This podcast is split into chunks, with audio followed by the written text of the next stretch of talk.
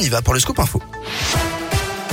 Et à la une de l'actualité, de nouvelles mesures annoncées avant les fêtes de fin d'année face à la montée du variant Omicron et pour tenter d'éviter de nouvelles restrictions, le gouvernement veut augmenter la pression sur les Français non vaccinés contre le Covid. Un projet de loi sera présenté début janvier pour transformer le passe sanitaire en passe vaccinal, annoncé hier soir le premier ministre Jean Castex après un conseil de défense sanitaire. De la prison ferme et de lourdes amendes à Lyon. Le jugement a été rendu hier après-midi dans le procès des marchands de sommeil. 14 personnes étaient jugées pour avoir loué des appartements à des personnes vulnérables dans des conditions insalubres.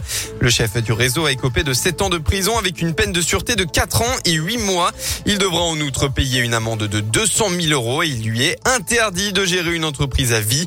Son avocat, maître Samir Driss, juge cette sanction trop sévère. C'est trop sévère. Il méritait d'être condamné lourdement, on le savait, on y était préparé. Il va d'ailleurs euh, prendre son sac, là il est en route pour la maison d'arrêt parce qu'il voulait être incarcéré dans de bonnes conditions.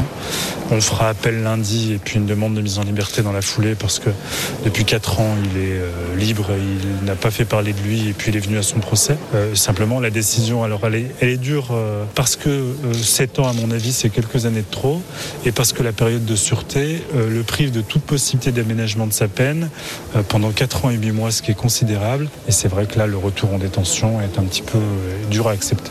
Les autres membres du réseau ont aussi été reconnus coupables. Hein. Les peines vont jusqu'à 5 ans de prison avec des amendes d'un montant maximal de 100 000 euros.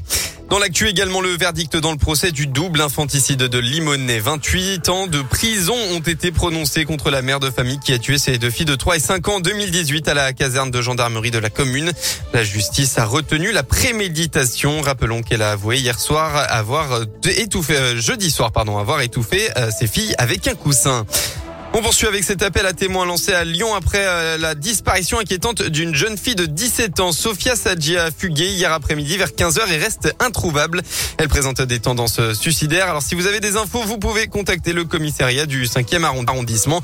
Plus d'informations sur radioscoop.com. On passe au sport en football. Une nouvelle soirée gâchée. Le match des 32e de finale de Coupe de France entre le Paris FC et l'Olympique lyonnais hier soir a été définitivement interrompu suite à de très violents heurts qui ont opposé des supporters lyonnais et parisiens à la mi-temps. Le match n'avait pas pu reprendre alors que les deux équipes s'apprêtaient à donner le coup d'envoi de la seconde période et que les équipes étaient à égalité un partout. En basket, rien ne va, rien ne va plus pour la Svel. Cinquième défaite d'affilée hein, pour la 16e journée d'Euroleague. Les Villeurbanais se sont lourdement inclinés à l'Olympiakos hier. Résultat final, 89 à 54.